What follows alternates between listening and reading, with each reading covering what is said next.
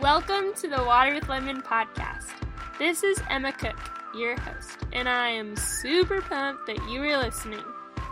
This is a podcast by a 20-something or 20-somethings or 20-somethings at heart, the desire to dive into the real and the raw, the uncomfortable and the messy. My desire is that you would encounter the Lord and feel encouraged, inspired, and challenged to chase after Jesus in this crazy time of life. I'm so glad you're here. So grab something refreshing and let's get on with it. Hey ladies, welcome back to the podcast. This week I've got Jen Wise on to talk about living on mission.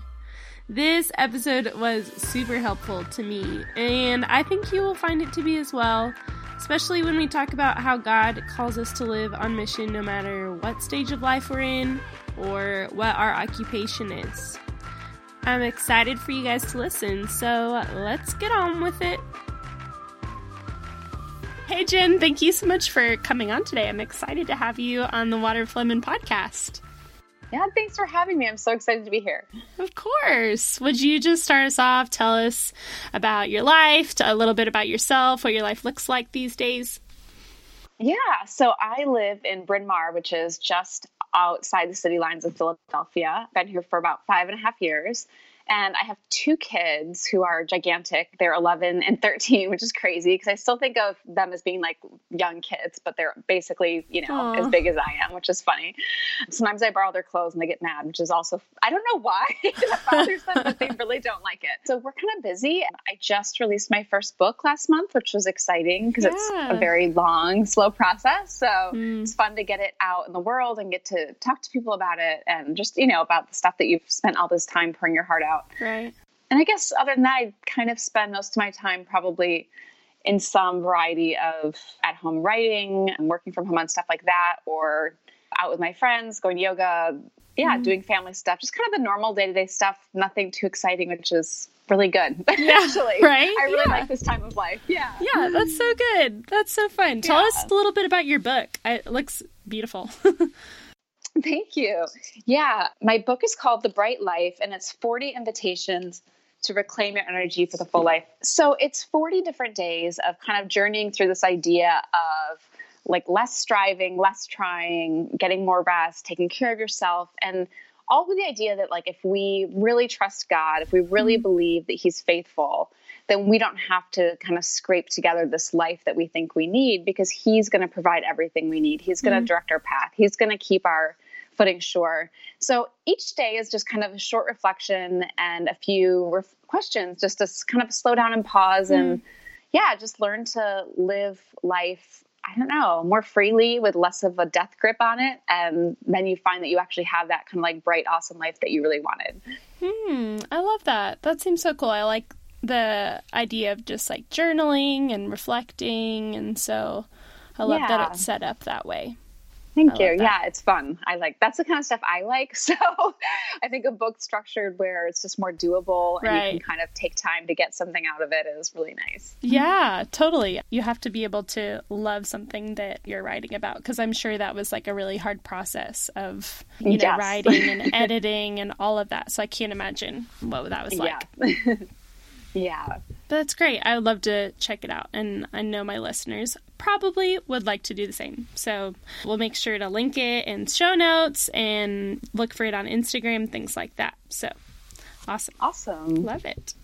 So most of my listeners are ladies in their 20s or 20s at heart. So I just wanted to see, like, what was life like for you in your 20s? What are things that you struggled with, things that you loved, just all about your 20s?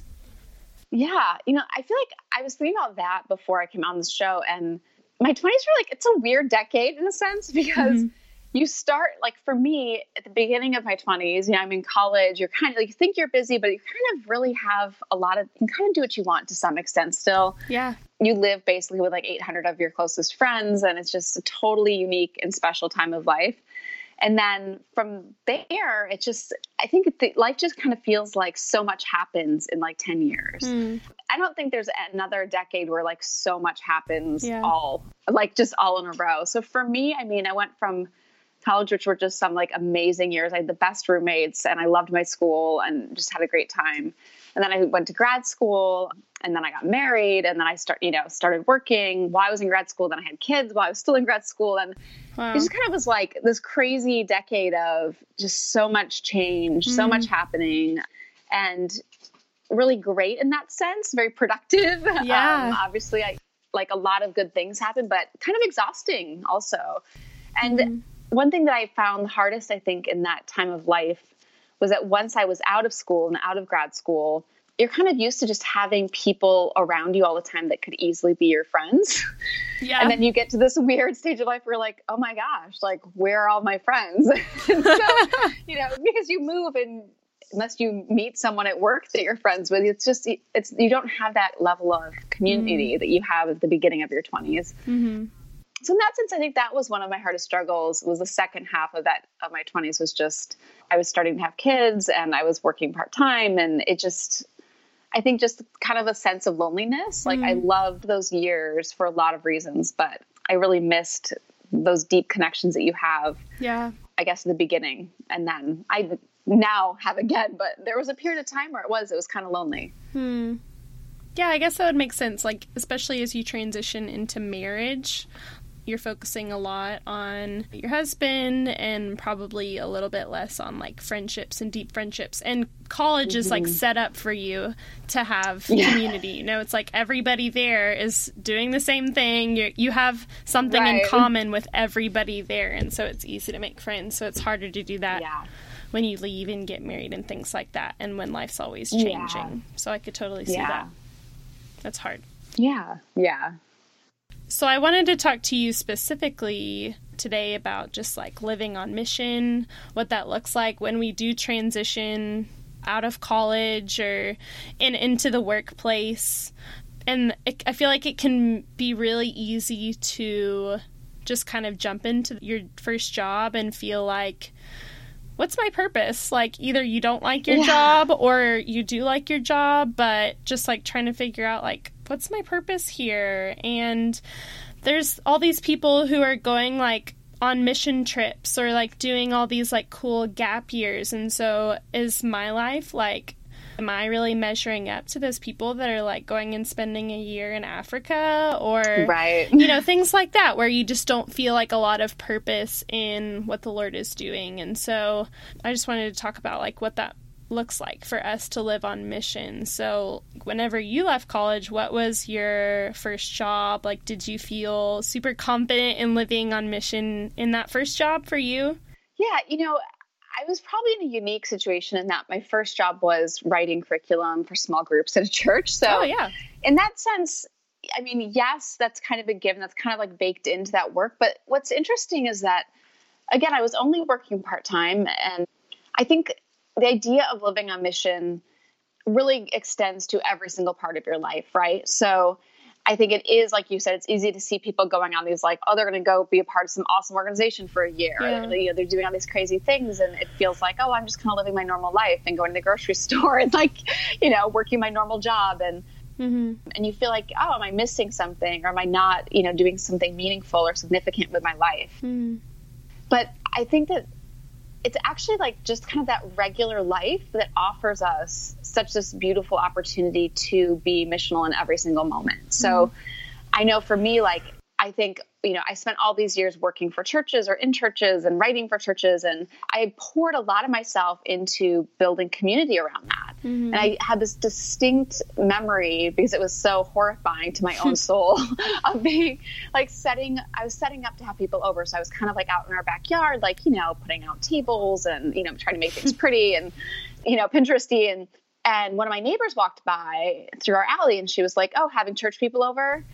And she didn't mean anything by it, but I just thought, oh my gosh, is that all? Like, I live in the middle of this block with all these people. And just because I'm setting up for a party, like, this woman knew church people were coming over. And I felt really convicted by that. I was like, why? Like, I live right in the middle of people that I could have relationships with, that I could be blessing, that I could be, passing on God's love to. And I like them. I'm kind to them. But, like, I'm not investing in them. I'm not investing in those relationships. And that was like a huge turning point for me, because I just thought, yes, of course, like, you know, community at church is super important. It's super meaningful. Mm-hmm. And there's a depth to that that's really special. But investing in the people who are right in front of you, whether that's mm-hmm. your coworkers, your neighbors, your roommates, your family, the person you bump into at the coffee shop, like right. that is so important. And I think a lot of times we think of the big missions trips or the church groups and all these opportunities that that's when you kind of live out your faith, but really you live out your faith in like all those little tiny moments and yeah. all those relationships that are right in front of you. And I think that that's where the best opportunities are. That's good. Like, just one of my prayers is often like, Lord, just give me your eyes today. Help me to see people that like yeah. need you, or just, and I've noticed like over the years praying that, like, just in my day-to-day, going throughout the grocery store or at smoothie shop or just wherever you are, mm-hmm. being able to just see people around you and wonder, you know, do they know Jesus, and like praying for them or asking them questions, you know, just like in the day-to-day yeah. life of what that really looks like to like live on mission, not on a mission trip, right. just like in like your whole life is supposed to be a mission trip. So let's talk about the why. Like, why are we to live on mission no matter what your job is? I think like back in the New Testament, I like, if your listeners are, you know, super familiar with the Bible, I don't know, but, you know, we call it the Great Commission. It's basically when Jesus mm-hmm. tells all of his followers, like, go out and make disciples of all these people. And he didn't just say that to people that work in ministry right. or to people who like have opportunities to raise a bunch of money and travel halfway around the world. It's to everyone. Mm-hmm. And I think that that is true. It's supposed to be, you know, making disciples, you know, through, yes, like through Bible studies or mentoring people or, you know, investing in relationships, you know, at church intentionally or things like that. But also like we create disciples and we make disciples and we lead people to be Christ-like in all these awesome interactions that we have day to day. And really like, if we really believe that God's doing what he says he is, and God tells us he's putting this world back together, like he's setting mm-hmm. things right, he's restoring all things. If we believe that, like, our calling is to be a part of that. And mm-hmm. so that's like helping to heal hearts. It's helping to heal creation. There's just so much to that. And that's a calling that each and every one of us has on our lives, regardless mm-hmm. of what your like technical job is. Right. That's good. So what do you think that looks like? Like, what on the day to day, you know, at our jobs and in our lives, what do you think it truly looks like to live on mission? Yeah. You know, I think it's something that you touched on before, is seeing things through God's eyes. Like, if every opportunity is an opportunity to pass his love on, to, you know, extend healing to the people around us. I think, you know, praying to ask for eyes to see that, and listening for God's voice, paying attention to where the Holy Spirit's leading, like where is God moving already and how can we be a part? So I think that means slowing down enough to see the people around us and to respond when we feel that tug on our heart, like, hey, this person might need me to be a little gentler with them today, or maybe I can stop by, you know, this person who's lonely, or, you know, just all these little things. Yeah. Just the way we interact with the people around us, whether that's our family or, again, like a perfect stranger. Mm-hmm. I just think, you know, it flies in the face of kind of the way that our culture, and even in our Christian culture, that we often think of faith, which is that, you know, there's our spiritual life and then the rest of our life. But if we're Christians, like, what we believe about God really trickles down and like expands to like every little piece of our lives. Yeah, I totally agree that it should change everything about our life, not just the Sunday mornings, right? Right. Yeah. yeah. But I didn't put this question in there, but I was thinking about, do you have like an example of a time? This could be, you know, like with your family and, you know, realizing like the Lord put on your heart, like, I want you to, like, the Holy Spirit, like, prompting you to be on mission with your family, or like with a complete stranger. Like, can you think of an example of like a time where you like totally felt the Spirit like prompting you to just like reach out to somebody, or, you know, things like that? Yeah, definitely. I mean, I would say the most common sense I get to, like, from God, or, you know, sensing the Holy Spirit or hearing the Holy Spirit to reach out to people, would be some of the people that literally live like right on my street. Mm. And I just, it's funny because it's easy to ignore those things because they feel little. Like, I might feel like I should just pop next door and see how this person's doing, because, you know, I know that they've been not feeling well, or just little things like that. And it's easy to shove those things aside, which is funny because they're so doable. Right. But again, because it's little and it feels like, oh, what's the big deal? Like, it doesn't really matter. But I think that the more you listen to those things, you know, the more you find out it does matter. And that God uses that whether we totally see how it works out or not. Mm-hmm. And the more we listen, the more I feel like we actually start to hear those things. So, I mean, there have been times where I think the most uncomfortable time for me, which is the sadness was so uncomfortable to me at first, but I was walking home from something and there was a woman that I know who lives just a couple doors down from me. And I saw her and she was really worried about her sister was really sick. Mm. And this is an older woman. And I felt like God was like, you should stop and pray with her.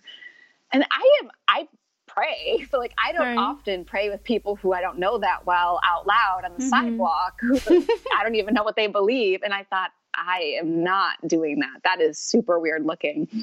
But I just could not. It was like a sense. Like, I was like, this is like a serious prompting from this. We're like, just stop for, you know, 3 minutes and pray with this woman. And I did, and ended up, I mean, it really, you know, I can't say for sure everything that came of that moment, but like, for one thing, it helped to shape my heart and humbled me, which was really important. But also, like, it did mean something to her. And I think at first she was a little caught off guard. I said, hey, I'm just going to stop and pray with you about this right now.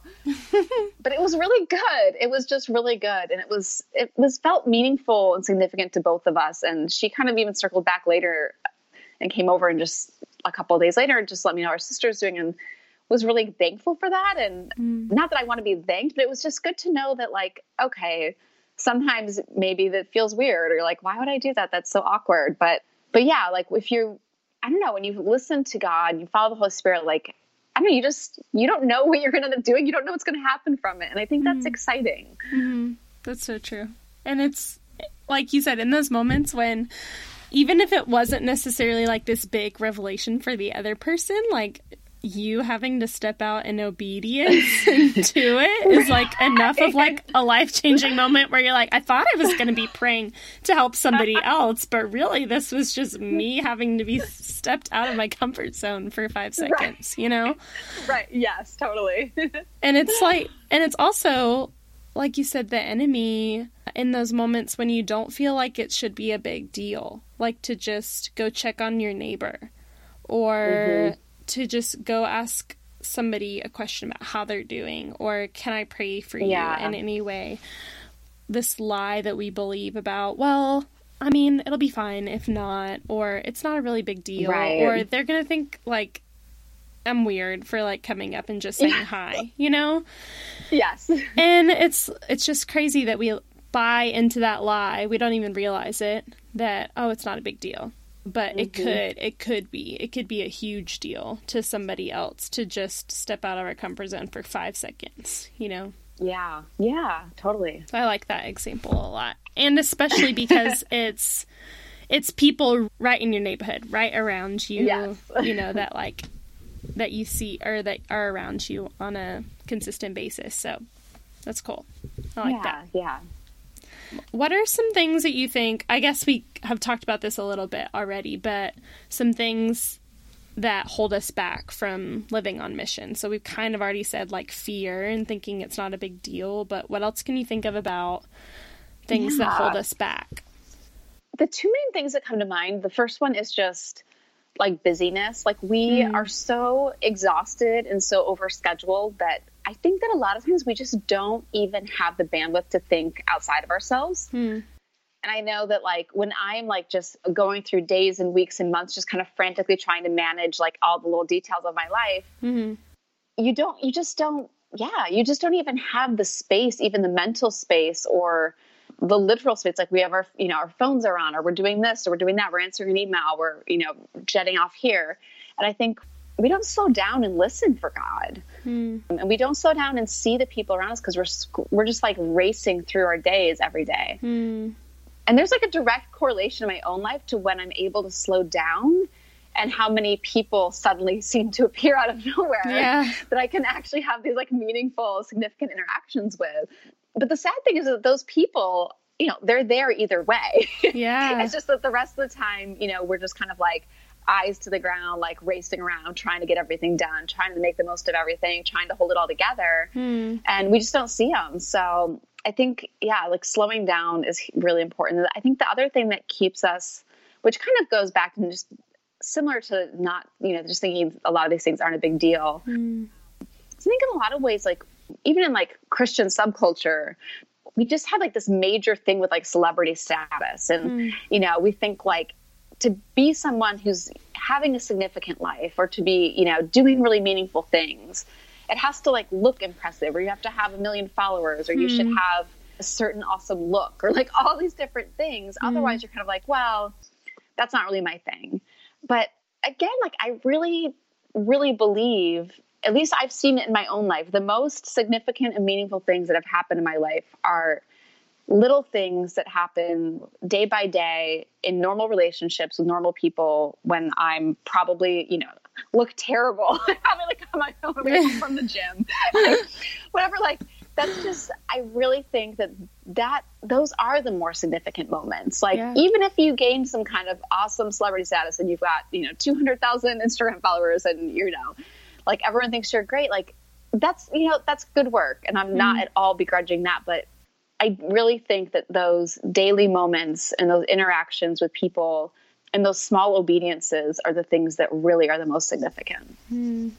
That's good. And it's just, I think about that, the fact that Jesus, like, never cared about the following. Like, Jesus never cared about going to, like, the religious people. Like, he was always stopping his schedule, completely halting everything that they were doing. Like the disciples all the time were like, bro, what are you doing? We're supposed to be going over here, you know? And he's like, hang on, I'm going to hang out with this lady for 4 hours at this well. Like, y'all can hang on, you know?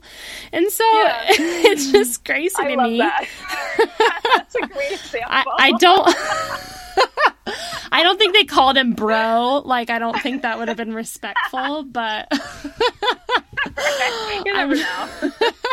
Mate, like some sort of like term for like, hey dude, like I don't know what that was in Bible times, but if a spirit wants to help me out with that, I don't know. But it's just crazy to me, like, how can I be more like Jesus in that way of like being willing to slow down enough to see just this, to see the other people around you and like not be in such a rush to get to the next thing. You know, we put so much like weight in our schedules, you know, obviously like your job and things like that. You can't be like, oh, I'm going to be 4 hours late to today because I'm hanging out with my neighbor, you know, but just like being willing to sacrifice and slow down. So I like that you said, just like opening our eyes to that. But can you think of any other like scriptural examples or just scripture in general about why we should live on mission? Yeah. I mean, I think I mentioned this story, I think maybe like three-quarters of the way through my book from the Bible. And I love this story from the Bible, and it's kind of like underexplored sometimes, I think. So, but in Nehemiah, I think it's in chapter 3, it's when the Jews are coming back from exile. So they've been, you know, out. They finally get to return to Jerusalem. It's a big deal, but they get back to Jerusalem and like the city walls are just crumbled. And I think like in our context, we're like, what does that even mean? Who cares? But that's actually a big deal. It's like, they're not protected. They're not safe. They really need these walls built, but it's an enormous job. It's like, you know, how do you put back together an entire city and build walls around it with, you know, what's left of your nation? And so this is like, I think one of the coolest things in the Bible, like aside from like the general overarching story of God redeeming everything, but is that Nehemiah does something really cool that I think about all the times in terms of neighboring and being missional in your life, which is that instead of like this overwhelming project to restore these walls.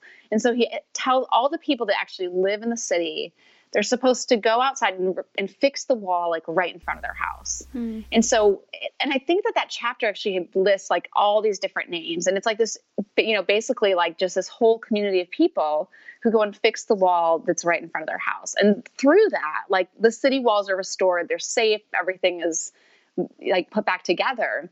And I think about that a lot when I think about all these small interactions we have day to day, whether it's with your coworker or on the phone with your friend or with your neighbors, is that God is working to restore this whole world. He's putting it all back together, and we're invited to be a part of that. And the key way that we're invited to be a part of that is not like, we don't have to be thinking like large scale, what's this huge operation or event I can pull off? And I love events. So I'm not like saying there's anything wrong with that, but what we're really called to is like something very similar, which is just who did God put in your life? Who's right outside your door? Who's right at the next desk? Who's right down the hall from you in the office? What does that mean for you? And there's a verse, I actually wrote it down before we talked, in Galatians, and this is the Message translation, but it's Galatians 6:4-5. And it says, make a careful exploration of who you are and the work you've been given, and then sink yourself into that. Don't be impressed with yourself. Don't compare yourself with others. Each of you must take responsibility for doing the creative best you can with your own life. Wow. And I love that verse because, yeah, I know. Isn't that actually kind of like an amazing paraphrase of those verses? Yeah. But I love it because I just think, I feel like we need to ask ourselves, like, what is the work that God's put right in front of us? Who are the people God has put in our lives and in our paths? And taking that into consideration and who he's made us to be, each of us unique, like what is the creative best that we can do with that? Mm. So, and that's going to look different for all of us, but I think it's actually really exciting to think of it that way. Mm-hmm. Like we all have all these different people and experiences and opportunities, and we're all different.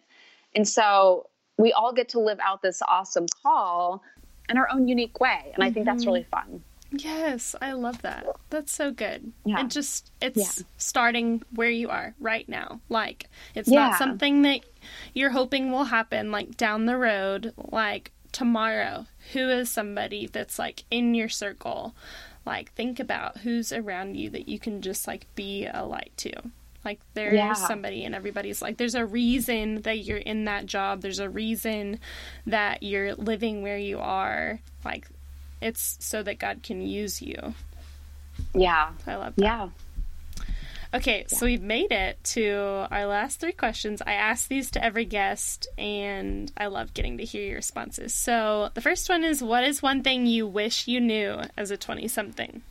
You know what's funny is I have like a real answer, and then I just thought of like a ridiculous answer.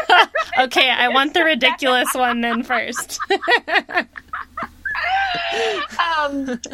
I feel like, gosh, like once you get out of your 20s, you're like, oh, I didn't look so bad in my 20s. But I think like, you know, I think that you're so hard on yourself at that age. You just like, you think you're like, oh, like I should look more like this, or my hair should be more like that, or, you know, I should be more in shape, or I should. And then like you move on in life, and you get more comfortable with yourself, but also you look back and you're like, oh, like why was I so insecure? Why was I so worried? And yeah, like I was fine, but you just are. I don't know. For me, like I was in just this hypercritical phase of, just criticizing myself and my looks, and I'm like, gosh, like I mean, I'm not saying it goes downhill from there.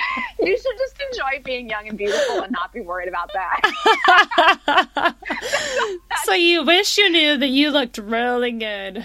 I just didn't worry about it so much. I'm like, gosh, like what a waste. But that does actually kind of tie in with my real, like my more like thoughtful answer, which would just be kind of similar, just like not to, like, I wish I would have known, like, I didn't have to try so hard in life. Like, I think I really exhausted myself. I stayed up super late. Not like I still would stay up super late to have fun, but I would stay up till 2 or 3 in the morning on my laptop every night, just trying to, you know, squeeze the most out of every day. And I just really ran myself ragged trying to do too much. And I think that in some ways I just had this sense that I had to like prove myself, or that doing these things that matter, like you really have to give it your all. And it's like, but at some point you're giving it so much that you're left empty, and you kind of just end up sick and run down, and you don't have room for like grace for yourself or grace for other people. And that's something I didn't really learn, gosh, until I was in my 30s, was just that like, you kind of have to loosen your grip on life to be able to enjoy it more. Yeah. So yeah, I think just, yeah, like you're going to be okay. Even if, you know, like you should work hard and try to get the promotion, but like, if you don't get it, like you're going to be okay. God's got you. Or like, you know, if that relationship doesn't work out, or if you don't have kids and everyone else is having kids, or, you know, if your house doesn't look like it's from a magazine, like you're still okay. Like you're actually great. So I think just, yeah, just not trying so hard to make life, you know, be what you think it should be.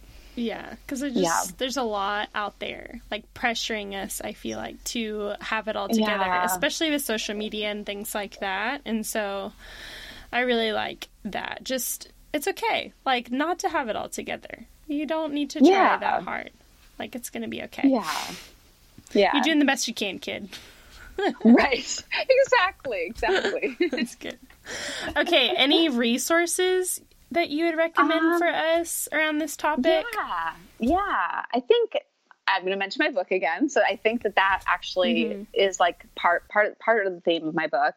Also, I think there's a Shana Nyquist book, that Present Over Perfect, that could be a really good fit for this topic also. So I would say, yeah, order those two books today. Yeah, that's good. At your local Amazon. Right. Exactly. 2-day shipping. Yes. It's like my favorite thing. For real. If you can't find it on Amazon, you don't need it. Exactly. But not to drive someplace. So true.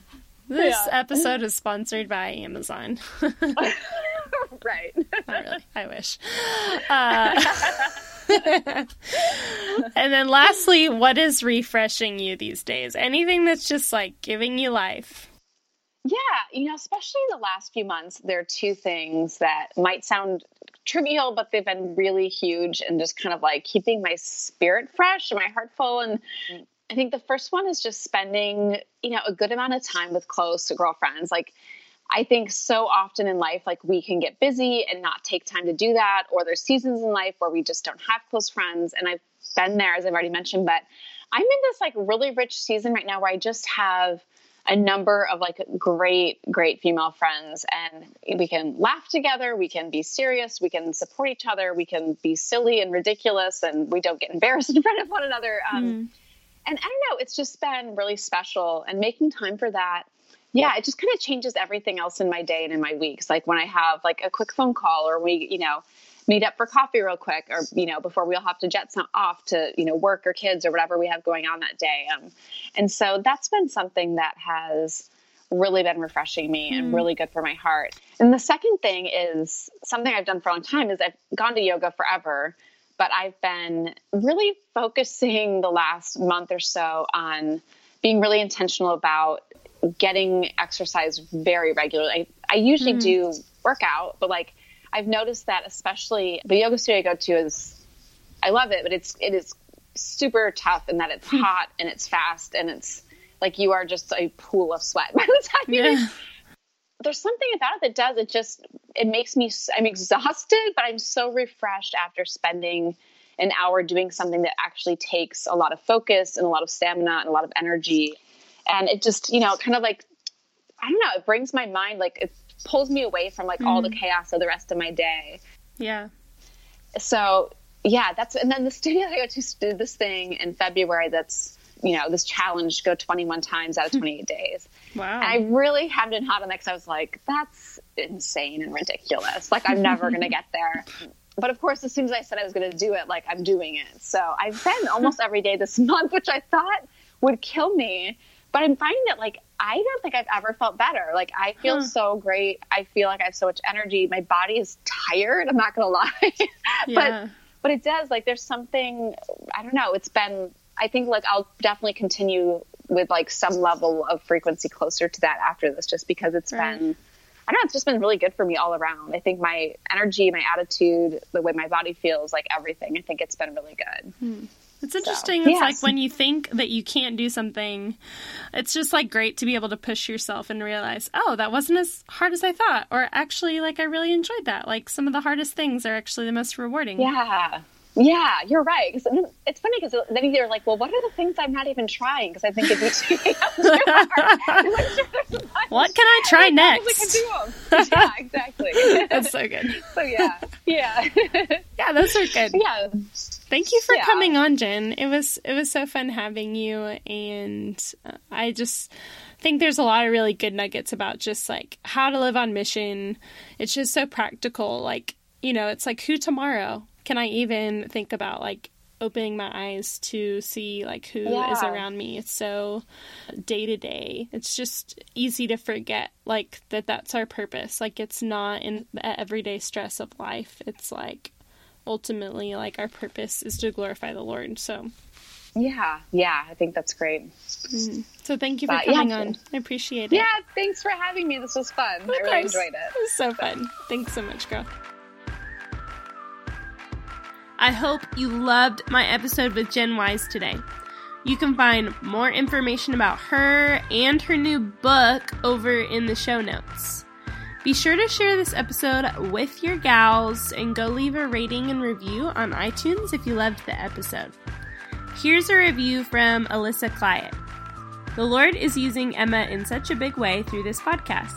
She has wise women speaking into hard topics in the most gracious and loving ways. I am always so encouraged after each episode and just love what the Lord is doing through this podcast and in so many others. Thanks, Alyssa! And thank you guys for tuning in. I'll check you back next week.